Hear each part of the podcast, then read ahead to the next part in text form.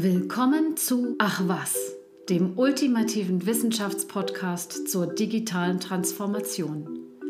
Das kommt dabei heraus, wenn der Marktforscher und Data Scientist Hans-Werner Klein und der Psychologe und Medienprofessor Thomas Wirth einen Blick hinter die Pixel werfen. Geschichten, die zu kennen sich lohnt. Aufnahme läuft. Aufnahme läuft. Herzlich willkommen zu einer weiteren Folge von Ach was. Mein Name ist Hans-Werner Klein. Und mein Name ist Thomas Wirth. Guten Tag. Wir erzählen heute die Geschichte des Suchens und des Findens. Es handelt auch von der Geschichte von Google, aber vor allen Dingen handelt es sich darum, wie man es anstellen muss, dass der gewaltige Wissensspeicher, den das Internet darstellt, überhaupt durchsuchbar ist. Wie kommt man überhaupt an die Geschichten? Wie kommt man an Informationen? Den Anfang lege ich auf eine Zeit, wo es weder das Internet noch Google gab und ich auf der Suche war nach Literatur für meine Diplomarbeit. Und mhm. da gab es kundige Menschen, die sich äh, damit beschäftigt haben, wo Literatur zu finden ist, Bücher, Zeitschriften, alles das. Das waren Bibliothekare, Bibliothekarinnen, zu denen konnte man hingehen und sagen, guck mal, hier habe ich was gefunden, wie komme ich denn an dieses Buch ran? Ja, also mhm. Menschen sozusagen, die Auskunft geben und äh, die eine Art von Suchmaschine darstellten. Also du hattest, ich kenne das ja auch noch, das Arbeiten mit wissenschaftlicher Literatur, wie das früher war. Da hat man dann im Verzeichnis eines ähm, Artikels irgendwo einen Buchhinweis gefunden und das mhm. Buch hatte man aber nicht. Und dann, logisch, ja, dann musste man in die Bibliothek und versuchen, das zu bekommen. War manchmal langwierig, es hat gedauert, aber war erfolgreich, weil man hatte da ja Spezialisten. In den Anfangszeiten des Internets äh, gab es sehr schnell die Notwendigkeit, dass man auf äh, solche Artikel, auf solches Wissen, auf die mhm. Datenspeicher auch zugreifen musste. Denn äh, das ist ja das ist wie, wie Bücher, die in der Bibliothek stehen, aber du weißt gar nicht, wo sie sind und äh, du hast auch keine Hilfen an der Hand und müsstest dann rumlaufen. Und das Rumlaufen fällt natürlich im Internet sehr schwer. Mhm. Es gab äh, erste Lösungen und äh, die hießen zum Beispiel Yahoo, die hießen Lycos, Excite, Alta Vista oder Ask Chiefs. Mhm. Ein paar von denen wirst auch du noch kennen. Ja, natürlich. Die hat man den ganzen Zoo, äh, den du jetzt gerade, kannte ich alle, klar, und habe sie alle benutzt. Mhm. Ja. Fireball gab's noch. Fireball, Fireball gab es auch noch. Und es gab mhm. auch noch Metasuchmaschinen. Richtig. Zum Beispiel von der Universität Hannover. Das waren Suchmaschinen, die in Suchmaschinen gesucht haben. Mhm. Und äh, irgendeine Suchmaschine wird dann schon das gefunden haben, was man eigentlich sucht. Ähm, die Suchmaschinen sahen ein bisschen anders aus. Das waren kuratierte Sammlungen von Inhalten. Kuratiert bedeutet, dass sich diejenigen, die diese Informationen darstellen, schon drum gekümmert haben, dass man sich die Quellen anguckt und eventuell wichtige Ergebnisse rausschreibt oder auch Nachrichten zusammenfasst. Also Yahoo und die anderen, Lycos, Excite, Alta Vista waren eigentlich eine Ansammlung von äh, Suchergebnissen und von Ergebnissen dieser Suche ähm, in kleinen Artikeln, die geschrieben wurden. Dazu kamen dann noch äh, Werbung und äh, das waren schöne bunte Seiten äh, mit ganzen Bereichen der Sparten sozusagen wie in, in einer Zeitung. Und man konnte damals, es gab noch einen zweiten Mechanismus, mhm. dass nämlich die Informationsanbieter selbst auf diese Suchmaschinen zugehen konnten und dann konnte man sich eintragen. Das war also eine besondere, es gab Richtig, auch Dienstleister, ja. die das gemacht haben. Mhm. Das heißt, ähm, das war auch ein zweiter Weg, wie die Information sozusagen ihren Platz in dieser riesigen Bibliothek gefunden hat. Eine Möglichkeit ist, äh, das natürlich jetzt von, von Google aus gesehen oder von den beiden Gründern von Google aus gesehen, das so ähnlich zu machen. Ähm, die Gründer hatten allerdings eine andere Idee. Ähm, mhm. Das war so um das Jahr 1995, da sind sich der Larry Page und Sergey Brin begegnet in Stanford University. Und äh, die hatten eine Idee, wie man es macht. Wie genau, werden wir gleich noch erklären. Das ist ein, sehr interessant und sehr ausgefuchst, was da gemacht wurde. Und die beiden brauchten Geld. Hm. Sie begegneten dem Andreas von Bechtolzheim, das ist der Gründer von Sun. Und äh, der hat nach zehn Minuten Zuhören und Präsentation gesagt, das ist eine klasse Idee, ähm, ich stelle euch einen Scheck aus und äh, macht was draus. Mhm. Wir bleiben in Verbindung. Zur Überraschung von Larry Page und Sergey Bin war dieser Scheck ausgestellt auf eine Firma namens Google Inc. Ach. Sie hatten vorher an alle möglichen Namen gedacht. Google hatten sie nicht erwähnt. Ja. Was machen die beiden? Du hast den Scheck in der Hand. Du möchtest gerne den auch einlösen. Also haben sie eine Firma gegründet namens hm. Google Inc. Da würde man dann nicht widersprechen in dem Fall. Ne? Das ist sozusagen auch die normative Kraft das, der, der 100.000 Dollar. Mhm. Richtig, genau so haben sie das gemacht. Die haben Und sie haben so sich eingelöst. außerdem unglaublich viele langweilige, zermürbende Workshops gespart, Kreativworkshops, mhm. wo sie über irgendwelche Namen nachdenken mussten. Also keine, keine schlechte Sache. Okay. Äh, deshalb heißt das Google. Verstehe. Deshalb heißt es Google und äh, mhm. dass es schön bunt ist, das war eine Idee von dem Larry Page, der es von Hand gemalt hat. Also wir beide erinnern uns, Thomas. Mhm. Wie ist deine Erinnerung an die Lycos und die Exites und die Alta Vistas? Wie hast du die Suche damals empfunden? Naja, also zunächst mal, es gab ja keine Alternative. Von daher hat man sich so ein bisschen damit mhm. abgefunden, was da geliefert wurde. Aber man, ähm, die Qualität war mittelmäßig. Ähm, es war so, dass sich jemand, der Geld in die Hand genommen hat, einfach auf die, in der Trefferliste nach oben kaufen konnte dann waren diese ähm, Seiten auch mit Werbung zusätzlich noch gespickt. Die Werbung war auch so ein bisschen getarnt. Also es war irgendwie so ein mühsames Geschäft und man hatte damals viel damit zu tun, irrelevante Informationen auszublenden, wenn man auf so, ein, auf so einer Seite war. Und das hat sie eigentlich alle durch die Bank. Es war bei allen Suchmaschinen so. Ja, ich hatte auch den Eindruck, äh, wenn man das vergleicht, ähm, die Suchmaschinen oder die, Darstellung der Suchmaschinen ähnelte eher den Anzeigenblättern, die man mhm. kostenlos dann im mhm. Briefkasten hatte. Ja. Schaufenster am Sonntag oder so und nicht mhm. äh, tatsächlich redaktionierten Zeitungen, äh, die ernsthafter sich mit Themen auseinandersetzen. Und das ist natürlich tödlich, weil ich suche ja mhm. relevante Informationen Mhm. Und äh, wenn ich jetzt als Wissenschaftler im Netz unterwegs bin, da kann ich mir jetzt nicht, ich kann mir das gar nicht erlauben, mir mhm. die Information anzuschauen, für die irgendjemand am meisten Geld bezahlt hat. Das macht überhaupt keinen Sinn. Also das es war sehr das, ja. eine schwierige Situation. Ich kann mich da noch gut mhm. dran erinnern. Also es mussten systematische Lösungen her, an denen dann Google mhm. gearbeitet hat oder die Gründer gearbeitet haben. Die Zutaten für so eine Suchmaschine. Als erstes braucht man eine Datenbank, wo man ähm, die Suchergebnisse, die man vorher schon ähm, erzielt hat, unterbringen kann. Was heißt mhm. vorher schon erzielt? Also äh, es war so, dass ähm, in dem Moment, wo Google startete, Crawler, das sind praktisch Suchmaschinen, die durch das Netz laufen, durch das Internet laufen mhm. und ähm, Seiten aufspüren, also Webseiten aufspüren. Die verhalten und, sich, glaube ich, im Prinzip nicht viel anders wie ein Benutzer. Genau. Eben sehr systematisch. Die genau. aktivieren jeden Link und folgen diesen Links und lesen die Informationen auf jeder Seite ein und da entstehen natürlich gigantische Informationsmengen früher oder später. Aber ich glaube, man kann sich so einen Crawler wie einen Benutzer vorstellen, oder? Genau. Oder mhm. wie halt ein Freund eines Benutzers, äh, der genügend Zeit hat, durch die Bibliothek zu laufen und halt systematisch alle Informationen zusammenzubringen, die es da nur gibt zu einem bestimmten mhm. Thema.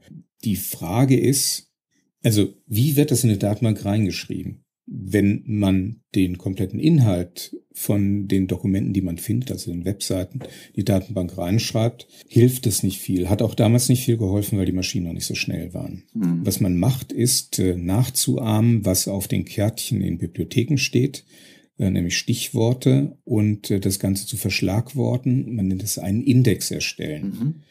Und ähm, wo bekommt man diese Informationen her? Also Ne? Speicherplatz ist teuer, war damals teurer. Die Zeit, um das Ganze ähm, sich anzugucken, muss natürlich auch bezahlt werden. Und ähm, man hat mit einer Hilfsgröße gearbeitet. Wie macht sie das? Es wird eine Art von Selbstauskunft abgefragt. Diese Selbstauskunft sind sogenannte Metatext, also dass man sagt, meine Webseite passt zu dem mhm. Bereich von Kuchenrezepte für Käsekuchen. Und dass man bestimmte Keywords auch mit eingibt, also Schlüsselwörter, dass man sagt, also wenn jemand nach Käsekuchen, nach Omas Käsekuchen, nach besten Käsekuchen mit Äpfeln und so weiter sucht, dann ist meine Seite die richtige dafür.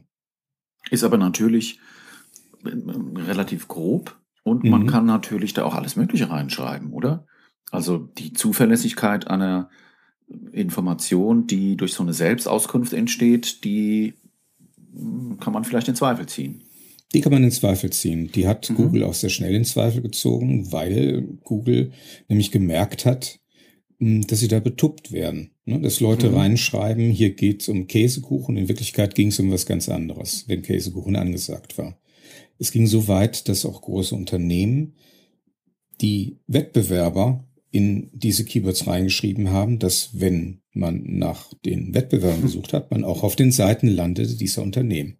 Ein Fall ist bekannt geworden, es war BMW, die ah, ja. auch, ja, die diese Keywords auch, mhm. sagen wir mal, ein bisschen versteckt aufgeschrieben hat, nämlich in kleiner weißer Schrift auf weißem Hintergrund. Und Google hat die bestraft, weil die gesagt haben, äh, das ist nicht das, ähm, wo wir auf Treu und Glauben auf Keywörter uns verlassen können, das war unfair. Ja, und dafür bekommt ihr jetzt die gelb-rote Karte erstmal gezeigt für eine bestimmte Zeit. Die Entwicklung ging weiter. Also Google hat sich weiterentwickelt. Von der Selbstauskunft sind die gegangen äh, zum Thema Volltextsuche. Mhm. Volltextsuche bedeutet, dass man sich in einem Text alle Wörter anguckt. Ja, und dann festgestellt hat, hm, ähm, wie viele Wörter tauchen denn da eigentlich auf? Was sind das für Wörter? Mhm. Und äh, dann hat man das Problem, dass man sich die ganzen Wörter angeguckt hat, zwar immer noch nicht versteht, was drin steht, aber ähm, man kann diese Dokumente schon mal besser klassifizieren, also mhm. welche Inhalte die haben. Und es gibt dafür eine Rechenregel, einen Algorithmus, mhm. ähm, der relativ bekannt geworden ist als der als die Gottesformel von hm, Google. Ach. Und zwar heißt diese Formel jetzt erstmal als Abkürzung ausgesprochen WDF mal IDF. Mhm. Diejenigen, die sich mit dem Thema beschäftigt haben, intensiver beschäftigt haben, nicken jetzt schon. Und was ist das überhaupt? Ähm, es werden Wörter gezählt. Bei WDF wird gezählt, wie häufig ein Wort in dem Dokument, also dieser Webseite, vorkommt. Im Vergleich also zu allen anderen Wörtern. Also in dem Käsekuchenrezept kommt vielleicht, mhm. sagen wir mal, ich überlege gerade, ne, in der Seite Käsekuchen selbst gemacht, mhm. zehnmal das Wort Käsekuchen vor. Genau.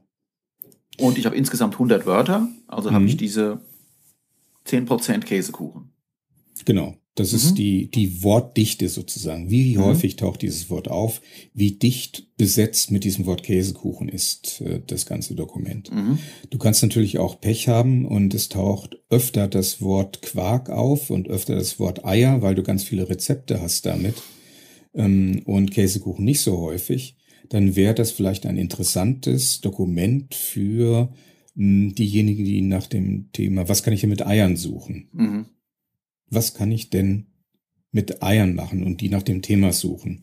Also, das eine ist Wortdichte. Wie häufig kommt das Wort vor? Das, war, das, ist, das ist aber, glaube ich, der erste Teil der Formel, ne? dieses WDF. WDF, genau. Ja. IDF guckt nach und sagt, aha, ich weiß jetzt, wie häufig dieses Wort Käsekuchen in dem Dokument von www.käsekuchen.de auftaucht. Ja? Mhm. Und jetzt gucke ich mir an, alle anderen ähm, Dokumente, sprich Webseiten, die es zu dem Thema gibt oder wo dieses Thema auftaucht, Käsekuchen, ähm, wie häufig das Wort Käsekuchen in diesen Dokumenten auftaucht. Mhm.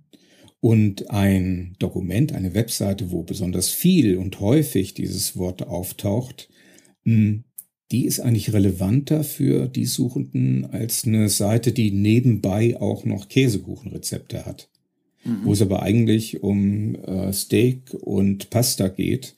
Und äh, irgendwo steht, man kann auch noch einen Käsekuchen, Käsekuchen backen. Das genau, Käsekuchen zum Nachtisch.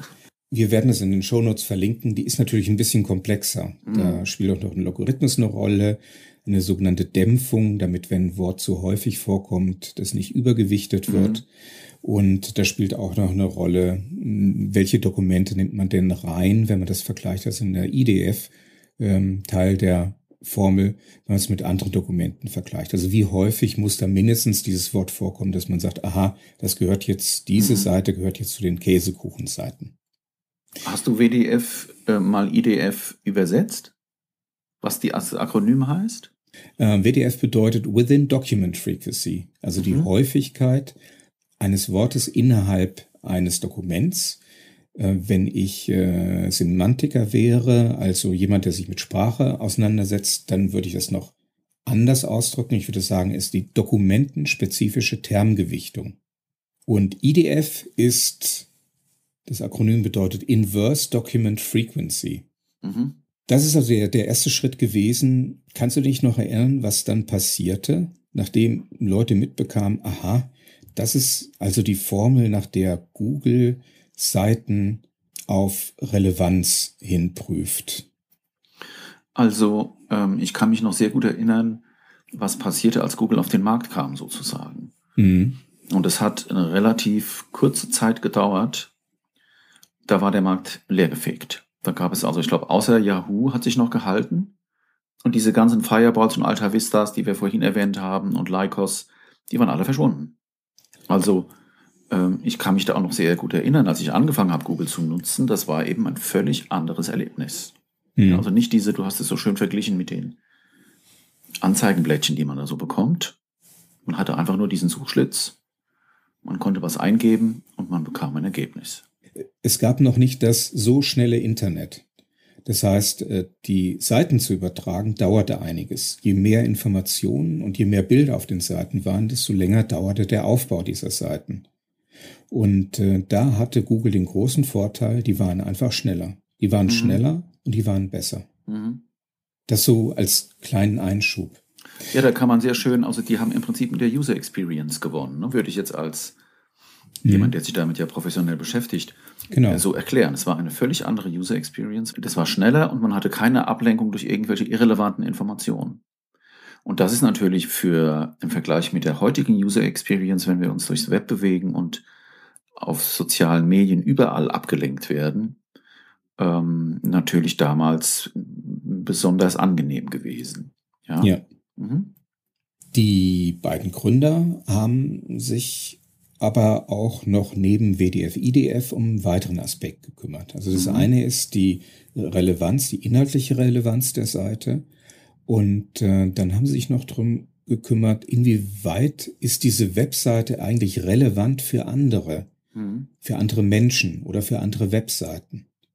Da wurde ein Algorithmus, eine Rechenregel aufgestellt, die hm, grob erklärt bedeutet, dass eine Seite, auf die andere Seiten zeigen und sagen, guck mal, das habe ich gefunden, die soll wirklich relevant oder die zitiert wird, die wird höher gerankt, also höher in einer Skala gewichtet mhm. mhm. ähm, als andere Seiten der Gedanke war natürlich genial und er hat ja auch funktioniert, er war aber nicht neu.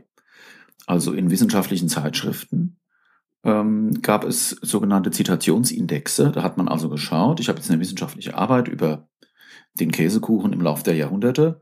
Und ähm, dann wurde bei den Fachzeitschriften und den entsprechenden Verzeichnissen angegeben, war auch nachzulesen, wie häufig ist denn dieser Artikel jetzt von anderen Artikeln zitiert worden.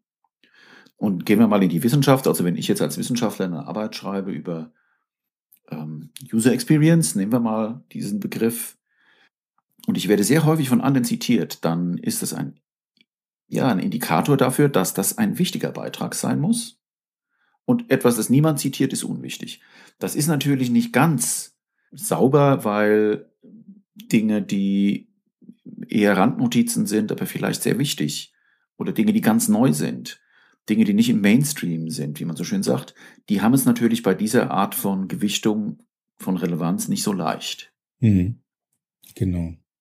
Und Google war praktisch im ständigen Widerstreit mit denjenigen, die erkannt haben, wie rankt denn eigentlich Google? Mhm. Ja, wie, wie stellen die Relevanz fest? Und die gesagt haben, okay, ja, was müssen wir machen, damit wir nach oben in der Suche kommen? Das führte dann zu Problemen bei WDF, IDF, indem man Seiten gefüllt hat, unsichtbar für normale LeserInnen mhm.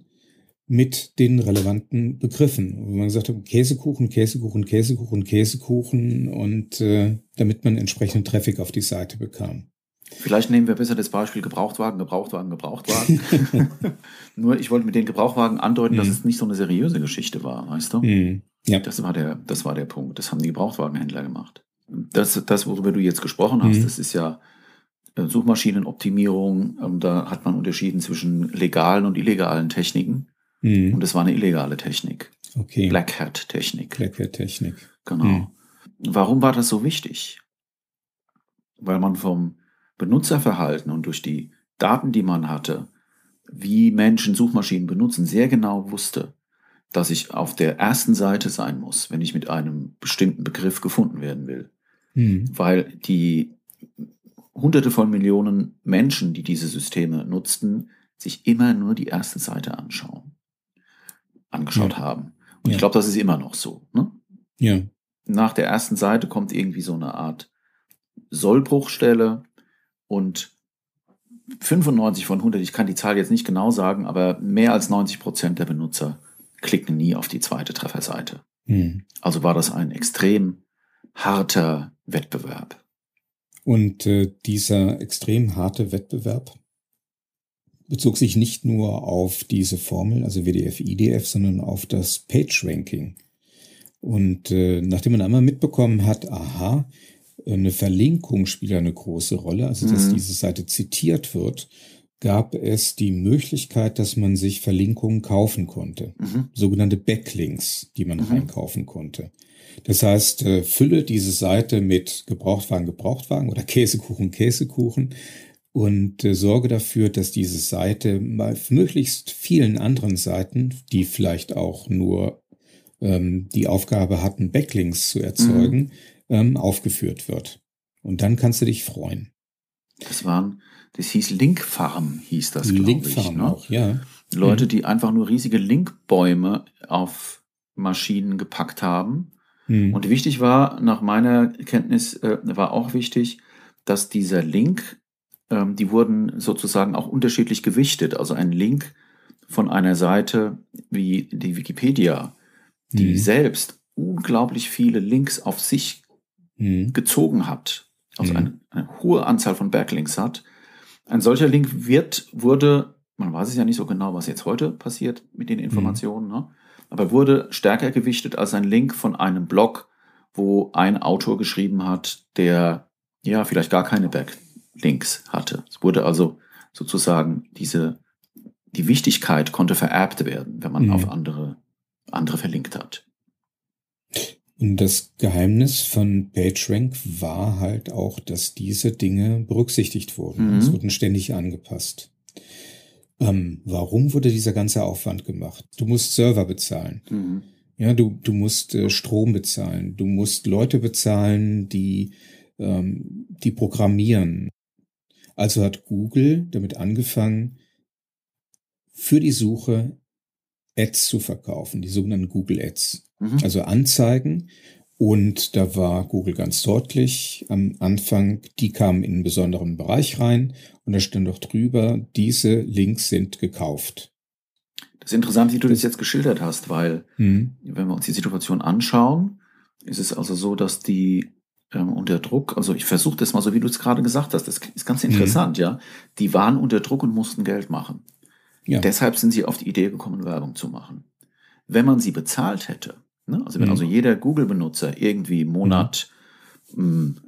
Betrag X an Google überwiesen hätte, hätten die die Werbung nicht gebraucht. Und vielleicht hätten sie sie dann auch nicht gemacht. Mhm, ist richtig. Mhm.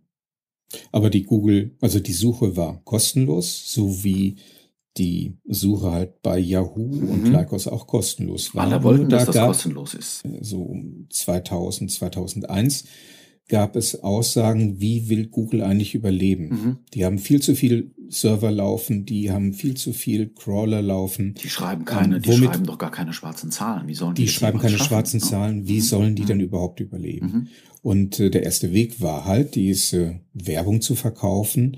Und die haben dann das anders gemacht als Lycos. Sie haben sich ein bisschen das abgeguckt. Ähm, sie haben es aber unauffällig gemacht, ähm, gekennzeichnet, ganz fair gekennzeichnet. Guckt mal, hier ist die, sie sind die Ergebnisse der sogenannten organischen Suche, also die Suche, mhm. die halt durch das äh, durch das Scrollen entstanden ist und durch diese Algorithmen, von denen wir erzählt haben. Und äh, hier sind Anzeigen, die sind gekauft. Mhm. Ja, die, äh, das sind Firmen, die geben dafür Geld aus. Mhm. Und äh, die passen allerdings auch zu deinen Suchergebnissen. Ähm, ganz kurz noch, wie das funktionierte. Man konnte sich für bestimmte Keywords, also Schlüsselwörter, seine Anzeigen Paketchen kaufen. Ich verkaufe Backformen oder sonst irgendwas. Das ist wichtig für die Leute, die die Käsekuchen backen wollen. Mhm. Und ähm, deshalb zahle ich für die Darstellung von meiner Anzeige in den Suchergebnissen von Käsekuchen einen bestimmten Betrag.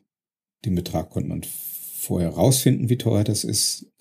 Und äh, davon kaufe ich 10.000 Mal, ähm, dass meine Anzeige angezeigt wird, wenn jemand nach Käsekuchen guckt. Wenn diese 10.000 vorbei sind, dann ist praktisch mein Budget aufgebraucht und dann hm. kommen andere dran. Mhm. Okay, was für Google dann wiederum nicht so toll war, war, es gab Klickbetrug, es gab Wettbewerber, die sich die hm, Paketchen angeguckt haben und gesagt haben, okay, hm, äh, ich weiß jetzt nicht, wie häufig er seine Anzeige da geschaltet hat, aber ich möchte, dass meine Anzeige nach oben kommt. Und dann konnte man sich auch bei Clickfarm, nicht Linkfarm, sondern Clickfarm, Menschen mieten, die auf diese Anzeige geklickt haben, solange bis der Topf leer war. Ne? Also das waren keine echten Interessenten, die haben nicht nach Käsekuchen geguckt, sondern die wollten einfach nur diesen Anzeige wegklicken. Mhm. So häufig klicken, bis sie nicht mehr angezeigt Das ganze Budget wird. aufgebraucht und dann genau. verschwindet die und jetzt kommt meine Anzeige. Genau. Mhm. Also solange Google unterwegs ist, äh, wurden sie und ihr Geschäftsmodell eigentlich dadurch bedroht, dass Leute versucht haben, dahinter zu kommen, wie macht Google das? Mhm. Und äh, das ist ein, so ein ständiger Wettlauf. Ja. Es wirkt äh, auf mich äh, richtig biologisch, muss ich dir sagen. Also es gibt ja in der Biologie diesen Begriff des Räuber-Beutesystems, dass du immer einen Räuberorganismus hast und einen Beuteorganismus und der Räuber versucht immer rauszukriegen, was hat sich jetzt die Beute wieder Neues ausgedacht, sodass er sich dann anpassen kann.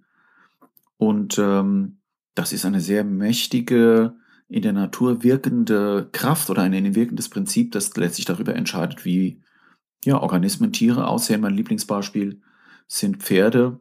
Wenn man die untersucht mit der Zeit, dann kriegen die immer mehr Kieselsäure in die Zähne, die werden immer härter und das Gras kriegt auch mhm. immer mehr Kieselsäure, wird auch immer härter. Ja, was ist jetzt die Kieselsäure von, von Google? Das ist das Interessante. Ja. Die Kieselsäure von Google oder die Möglichkeit von Google sich zu wehren war, jetzt gibt es Klickbetrug, es gibt Leute, die die Texte sozusagen verändern, es gibt mhm. Leute, die die Metatext, also die Beschreibung der Seiten, die die Keywords verändern. Mhm. Äh, alles Mögliche gibt's da und äh, Google hat dann nochmal geguckt, ob sie äh, weitere Algorithmen einsetzen konnten und die sind auf die Idee gekommen, wir gucken uns die kompletten Texte an. Manche Webseiten bestehen zu 80 Prozent aus diesen Schlüsselwörtern, nach denen gesucht wurde, mhm. und sind damit unleserlich für Menschen. Die Idee, die dann Google hatte, war, wir lesen den vollständigen Text und wir lassen das äh, eine Art von, von künstlicher Intelligenz machen, mhm. die tatsächlich Texte versucht zu verstehen. Ja, da habe ich ein ganz besonders interessantes, äh, ich bin, das ist ein, zwei Jahre her, über ein ganz in, besonders interessantes Patent gestolpert. Ich habe das nicht wirklich verstanden, wie sie es gemacht haben, mhm. aber das waren auch Machine Learning Algorithmen und die haben einen sogenannten Gibberish Score berechnet, also einen mhm. Gibberish ist so dummes Geschwätz, ja, und mhm. ich kann natürlich eine Seite äh, mit ganz tollem Text füllen, der aber irgendwie trotzdem nicht relevant ist. Also so, ich sage mal so Marketing-Deutsch, ja, so. Mhm. Und dann haben die einen Algorithmus trainiert, diese ganz besonders ähm, durchaus natürliche und wohl ne, also funktionierende Sprache, aber gibberish. Und mhm. das hat mich sehr fasziniert, dass sie soweit äh, die Sache treiben konnten, dass sie deinen Stil sozusagen, den Schreibstil erkennen. Im Rahmen einer Recherche für einen Kundenauftrag bin ich dann auf ein Forum gekommen, wo Google-Mitarbeiter mhm. und SEO-Experten, also Search Engine Optimization-Experten miteinander diskutiert haben. Und die Kollegen von SEO fragten mhm. dann nach, ob denn solche Dinge wie zum Beispiel Metatext und auch Keywords überhaupt noch gebraucht werden. Das war 2016. Mhm. Und die Google-Mitarbeiter haben leicht amüsiert darauf hingewiesen, dass weder die Keywords noch die Metatext verwendet werden. Die werden einfach ignoriert, sondern der Text mhm. wird gelesen und äh, daraus wird dann die Information gewonnen, was ist denn eigentlich enthalten im Text. Die Metatext sind, wenn man jetzt eine Internetseite aufruft, das mhm. ist ja diese HTML, äh, Auszeichnungssprache, in die das eingebettet ist, und es gibt einen unsichtbaren Teil am Seitenanfang jeder Internetseite. Äh, und dort werden solche Informationen reingeschrieben. Ne, das ist der Head der Seite. Da steht dann sowas drin. Das kann ein normaler Mensch, ein normaler Leser nicht sehen. Aber man sieht es dann, wenn man in den, das kann man in bestimmten Browsern, den Quellcode öffnet, da mhm. liest man dann plötzlich eine Kurzbeschreibung, die Schlüsselwörter, die da mhm. drin stehen. Und das nennt man Metatext. Genau. Und das stammt noch aus der Zeit, ähm, als der Crawler von Google vorbeikam, anklopfte und sagte, sag mal, mhm. worum geht's denn bei dir? Ja, und, und andere Crawler glaube ich auch. Also ich habe damals, als ich meine auch, erste ja, Website gebaut mhm. habe, da jede Menge damit gearbeitet mit diesem Metatext. Mhm. Ja. Mhm. Jetzt hat Google praktisch dieses Thema schon mal ausgeschaltet, ähm, dass man die Google-Maschine hm, da überlisten konnte. Jetzt hatten sie immer noch das Thema mit den hm, AdWords, mit den Google Ads. Da haben sie eine Möglichkeit gefunden, dass diese AdWords oder diese Anzeigen nicht mehr angezeigt wurden, sobald jemand danach gesucht hat, sondern dass man mit den Werbetreibenden vereinbart, ihr könnt diejenigen, die nach diesen Informationen suchen, ersteigern. Versteigerungen, man kennt es so aus Filmen, das dauert natürlich normalerweise sehr lange und dann der Herr da hinten hat nochmal äh, ähm, sein Pedal gezogen mhm. und äh, zahlt 100 Euro und äh, dann zum ersten, zum zweiten, zum dritten und Zuschlag. Im Prinzip läuft das so ähnlich, aber doch ein bisschen anders, also im Millisekundenbereich. Mhm. Du suchst nach, ich nehme jetzt mal ein anderes Beispiel, nach einem Fahrrad. Es gibt Unternehmen, zum Beispiel Fahrradhändler, die suchen nach einem Kunden und dann wird geguckt, in dem Moment, ob du der Kunde bist, nach dem diese Firma gesucht hat. Und äh, dann gibt es verschiedene Möglichkeiten, wie du versteigert wirst. Natürlich nicht du als Person, sondern die Dinge, die du bei der Suche zu anderen Gelegenheiten hinterlassen hast. Wir sprachen schon mal so von Tracking und Tracing, mhm. also der Möglichkeit, dass man Informationen sammelt, einsammelt von äh, denjenigen, die das suchen und das Ganze zum Profil verbindet und wenn dieses Profil auf das Wunschprofil des Werbetreibenden passt, dann wirst du versteigert. Mhm. Oder es kann eine Suche nach, ähm, nach einem bestimmten Fahrrad sein, also einem Elektrorad. Mhm. Das hängt von demjenigen, vom Werbetreibenden ab, der äh, für diesen Klick bezahlen möchte. Stimmt nicht so ganz. Er bezahlt nicht für den Klick, sondern er zeigt einfach nur dafür, dass seine Anzeige angezeigt wird. Mhm. Weil Google dann sagt, alles andere. Ja, also wir zeigen jetzt dem möglichen Kunden die Anzeige, wie du diese Anzeige gestaltest, ob das seriös rüberkommt oder mhm. ob da irgendwie wer steht, weit von den Schienen, Eisenbahnschienen entfernt und jemand denkt, was hat er mit meinem Fahrrad zu tun und wegklickt. Das ist jetzt bitte schon deine Sache. Das musst du optimieren. Wir liefern dir alle Informationen, wie häufig es gezeigt wurde und wie häufig die Leute dann nicht drauf geklickt haben oder wie häufig die woanders hingeklickt haben und wo sie dann drauf geklickt haben. Und äh, das ersetzt mehr und mehr die AdWords. Und wenn du heutzutage AdWords buchst, bekommst du auf jeden Fall den Hinweis, ähm, das ein bisschen mehr sein, äh, nämlich dieses, wie es heißt, Programmatic Advertisement. Ich, ich glaube, um mal so eine Vorstellung zu geben, wie teuer so ein Suchbegriff ist, wenn er angezeigt wird. Mhm. Es geht also von einfachen Suchen, wo sowas 50 Cent kostet, hin zu komplexeren Suchen, zum Beispiel bei der Versicherungswirtschaft, da werden um die 300 Euro bezahlt, oh. wenn man einen Kunden angezeigt bekommt. Mhm. Die Unternehmen würden natürlich nicht drauf steigern, wenn es sich nicht lohnt. Ne? Ja, das ich wollte gerade sagen, klar. Ja. das ist dann ein Rechenexempel. Ne? Also wie viel, mhm. das ist dann der, kostet so ein ähm, wie viele von denen kaufen dann wirklich und wie viel Umsatz bringen die? Wenn man das alles mhm. nachmessen kann, ist es ein Kosten, einfach ein mathematisches Spielchen. Mhm. Mhm. Jetzt sind wir auf dem allerneuesten Stand, was äh, Google betrifft. Du hast auf der einen Seite äh, eine immer verbesserte Beschreibung, Seitenbeschreibung, ein PageRank, der sagt also, wie, nicht nur wie relevant ist diese Seite, sondern wie relevant ist diese Seite im, im Zusammenhang mit anderen Seiten.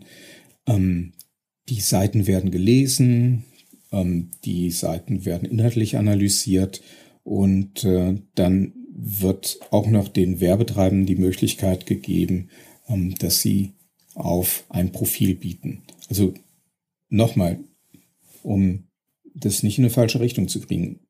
Nicht du wirst dort versteigert, sondern dein Profil und dein Profil auch nur zur einmaligen Nutzung. Google wäre natürlich blöd, wenn sie sagen, hier guck mal, das ist alles, äh, was ich von diesen Menschen kenne und nutzt das mal.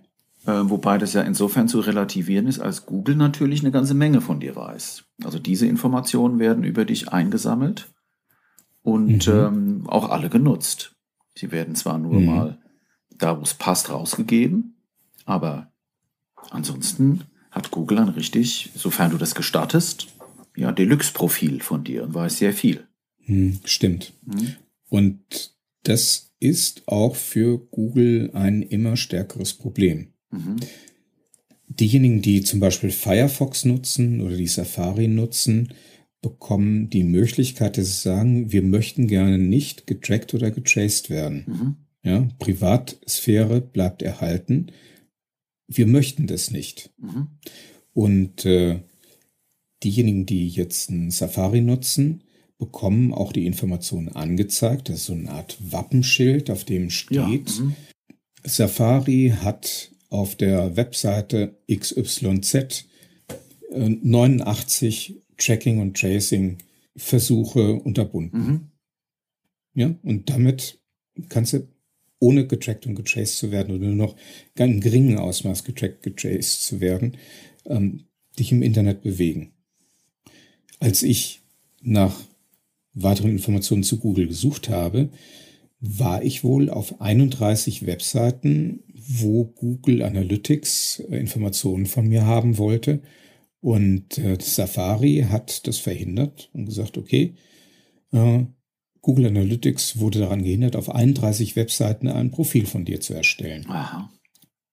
Auf seinen Webseiten kündigte im Herbst 2020 Google an, Schluss jetzt mit Tracking und Tracing. Mhm. Immer mehr Leute haben die Nase voll davon und da werden Profile erstellt und ähm, das widerspricht vielen Datenschutzverordnungen, zum Beispiel auch in Europa und in mhm. Kalifornien.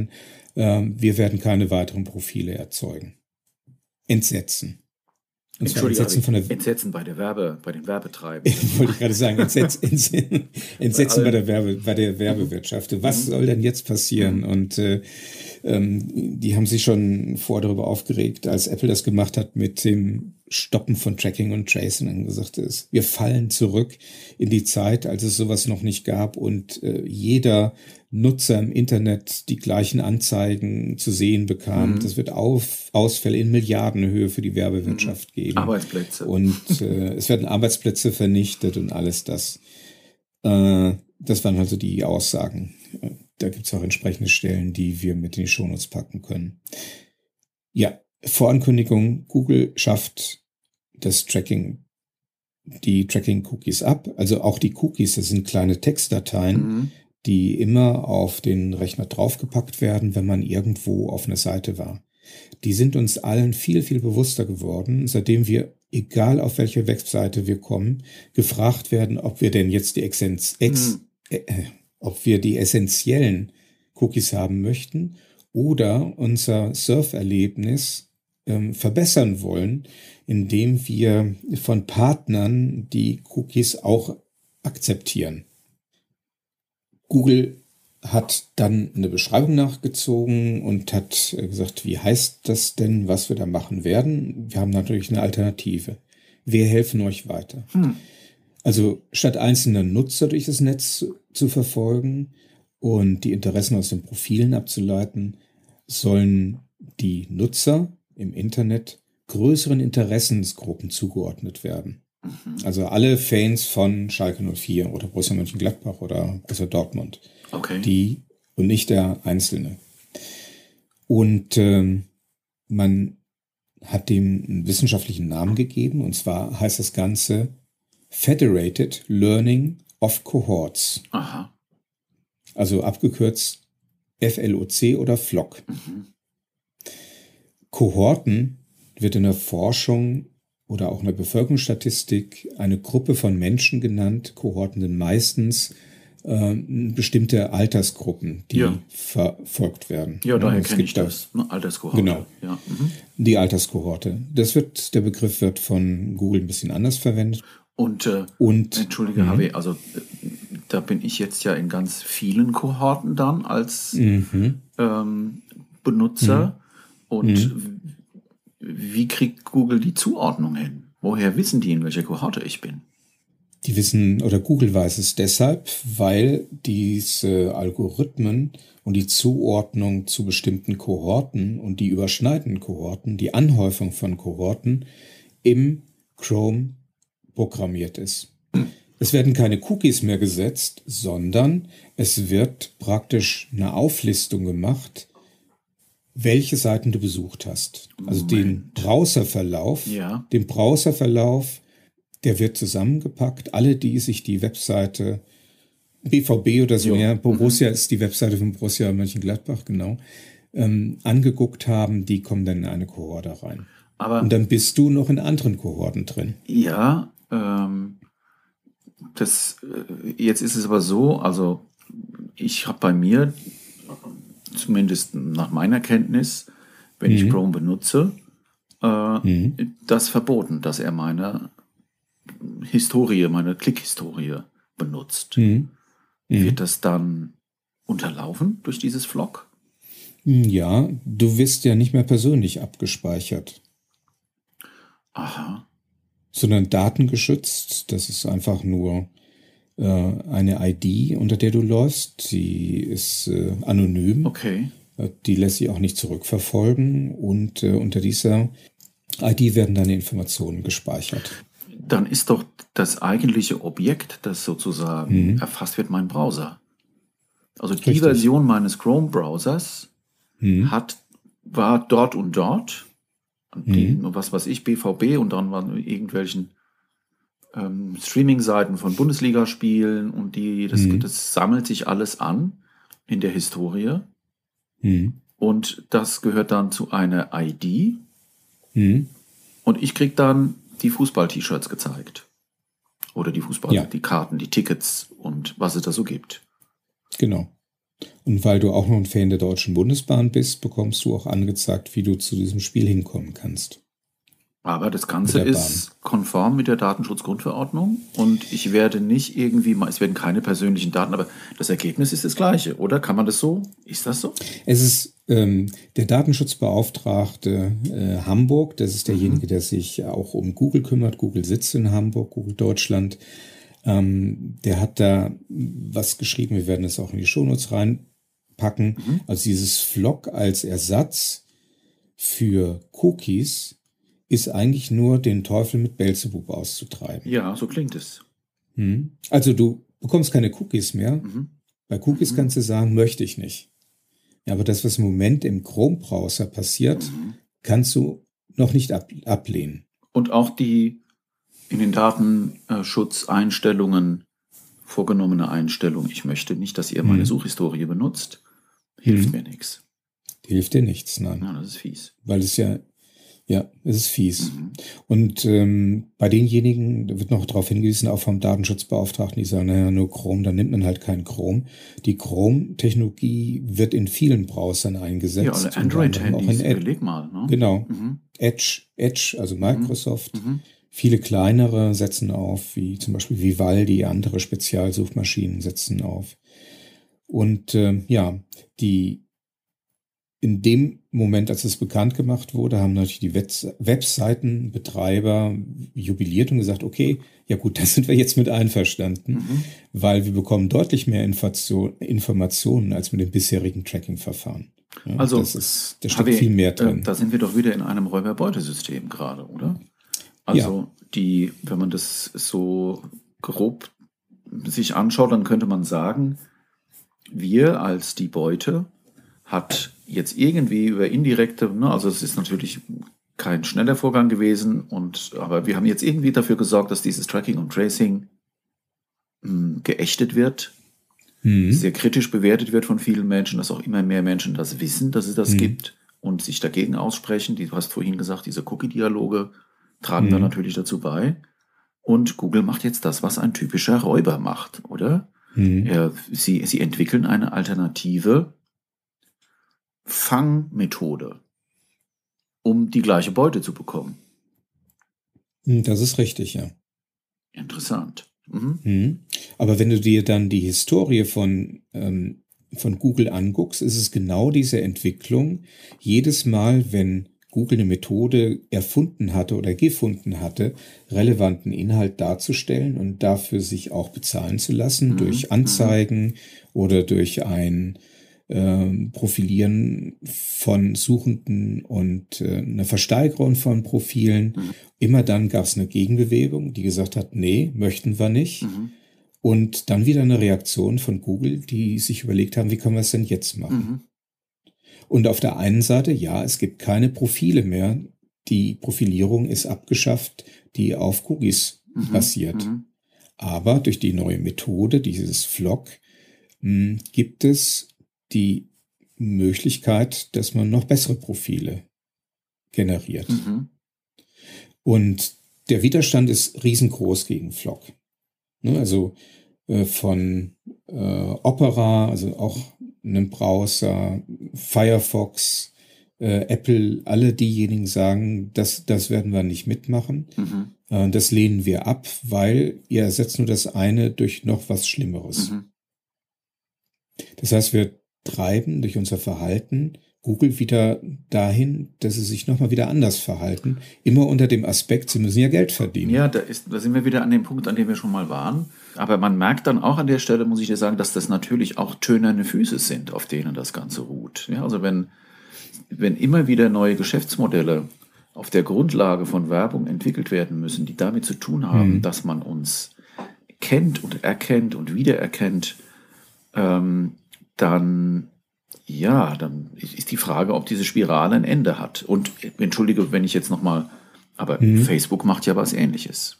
Ja, Facebook verkauft ja eigentlich auch ja. Targeting. Also davon hatten mhm. wir es ja schon. Präzise Werbung, präzise an den Mann oder die Frau bringen. Im Jahr 2015 hat Google was Interessantes gemacht. Und zwar gibt es Google noch als die Suchmaschine, mhm. aber das Unternehmen Google das hat sich nicht nur umbenannt, sondern hat viele, viele der Aktivitäten unter einem Dach zusammengefasst. Mhm. Und äh, die Muttergesellschaft von Google Suche heißt jetzt Alphabet. Mhm. Ja. Hm, also hat was mit Buchstaben zu tun. Auf der Seite von, von Alphabet, äh, Fun Fact am Rande, die heißt übrigens abc.xyz. Und zwar deshalb, und zwar deshalb, weil alphabet.com äh, von BMW äh, besessen wird. Also die ah. haben das für einen ihrer Produkte im Bereich von Mobilität okay. irgendwann mal mh, hm, gebunkert und haben es auch nicht rausgegeben. Also mhm. ABC XYZ ist die Webseite von Alphabet. Und äh, das ist nochmal eine besondere Folge wert, was sich da alles drunter verbirgt und was da gemacht wird. Also von Gesundheitsvorsorge, mhm. autonomen Fahrzeugen, mhm. Äh, Städteplanung, alles das. Ähm, und äh, Altersforschung, Sprachforschung, KI-Forschung und so weiter. Mhm. Alles das sind Dinge, die jetzt nichts mit einer Suchmaschine zu tun haben, also nicht das Geld verdienen müssen mit dem Suchen und dem Darstellen von Informationen. Ja, interessant. Ähm, und aber nach der längeren Historie, die wir jetzt da so mhm. aufgerollt haben, möglicherweise auch eine ähm, Strategie, bei der man sagt, gut, wir brauchen einen zweiten, wir brauchen andere Standbeine. Genau. Weil irgendwann äh, im Internet wollen die Leute kein Geld ausgeben. Ne, das wäre ja mhm. die, die, zweite Möglichkeit, die existiert ja immer noch, mhm. dass wir sagen, okay, wir bezahlen einfach unsere äh, Suchanbieter. Ähm, so dass es also eine Art Überlebensstrategie ist. Vielleicht werden die irgendwann mal aufhören mit der Suchmaschine, wenn das nicht mehr funktioniert, ja. Wenn das wäre interessant. richtig ne? lohnt. Ja, und es muss sich ja richtig lohnen. Also es muss ja ein richtig ja. großes Geschäft sein und hm. ähm, je mehr die in die Enge gedrängt werden, ja, interessante Sache. Harvey. Es deutet sich übrigens auch an im Namen Alphabet. Also Alphabet ist einmal natürlich das Alphabet. Mhm. Auf der Webseite von Alphabet findet man einen Hinweis von dem Page und dem Brin. Ich lese es mal vor. We also like that this means alphabet and alphabet. Alpha is investment return above benchmark, which we strive for. Also, es ist nicht nur das Alphabet, sondern eine Alpha-Wette. Das mhm. bedeutet eine, eine Wette, bei der man einen exorbitanten Gewinn machen kann, äh, indem man ein bestimmtes Investment macht. Das heißt, ah, okay. Google ist auf der Suche nach den Alphabets, damit sie sich weiter finanzieren können, als Unternehmen existieren. Den Begriff kannte ich so nicht. Also es ist dann Alpha minus Bet sozusagen oder Alpha hm, blank genau. Bet, also eine Alpha-Wette. Okay. Mhm. Naja gut, mir fällt ja immer dann bei Google, das haben wir jetzt in unserem ganzen kleinen, in, in, in der Geschichte, die wir erzählt haben, jetzt nicht mit integriert, aber es ist ja irgendwas, das irgendwann notwendigerweise auftaucht, wenn man über Google was liest. Es ist dieses Don't be evil. Ne? Genau. Dass sie irgendwann mal angetreten sind als die ähm, ja, also so mit einer bestimmten Idee davon, nicht käuflich zu sein, unabhängig zu sein, für die Menschen da zu sein, ja, also so eine human-centered, so eine Philosophie. Und mhm. ich weiß nicht, ob es das auch Don't be evil, sei nicht böse, und ich weiß nicht, ob es das noch gibt, dieses Motto. 2015 ist abgelöst worden mit Do the right thing. Ah ja, okay. Das ist schon, das könnte schon der Gehörnte, weißt du, man muss immer fragen, was könnte der Gehörnte, der, der kann natürlich, der kann natürlich sagen, äh, don't be evil, das passt auch, ja. Ähm, wenn er den, ähm, den, den Huf irgendwie versteckt. Aber do the right thing ist auch, hat auch so eine gewisse ähm, latente, so eine unterschwellige, ja, so eine unterschwellige Macht. Weißt du, was ich meine? Da mhm, steckt auch so genau. ein, was, ein bisschen was Aggressives drin, was Herrisches. Do the right thing. Mhm. Ja, und dann. Mhm. Für wen richtig? Mhm, genau, für wen. Ja, Harvey. Okay. Sind das wir, war die mhm. Geschichte, die ich äh, heute erzählen wollte zu Google. Okay. Es gibt noch viel mehr zu erzählen. Hm? Also äh, interessante Geschichte und die Geschichte von Google ist einfach auch ein, gehört irgendwie zum Rückgrat, ja, wenn man verstehen will, wie das Internet funktioniert und mhm. ähm, welche Kräfte da wirken. Sehr gute Geschichte. Ja, äh, ich hätte jetzt aber auch keine Anmerkungen mehr. Ich denke, wir haben wirklich verschiedene Facetten beleuchtet und als letzte Anmerkung vielleicht aber noch die, dass es also nicht eine in, innewohnende Tendenz zu diesem Verfolgen und Datensammeln war, die zur jetzigen Situation geführt hat, sondern wir möchten verdammt nochmal nicht bezahlen. Das hat irgendwie diese ganze Situation heraufbeschworen, oder? Hm. Das ist so, ja. Also Harvey, danke für die Geschichte. Gerne. Und ähm, ja, ich glaube, wir sind am Ende und es wird Zeit, sich wieder zu verabschieden. Das tue ich hiermit. Schönen Dank fürs Zuhören von mir und auf Wiedersehen, auf Wiederhören. Ich danke dir für deine Fragen und äh, vielen Dank auch die Zuhörerinnen und Zuhörer und bis dann. Tschüss.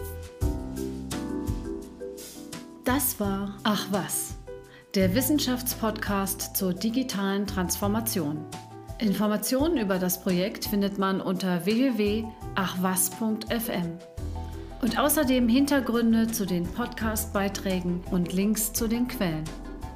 Ach was ist auf Facebook, Twitter und Instagram zu finden. Natürlich sind auch Follower, Kommentare und Empfehlungen auf Plattformen wie iTunes und Spotify willkommen. Vielen Dank fürs Zuhören. Bis zum nächsten Mal.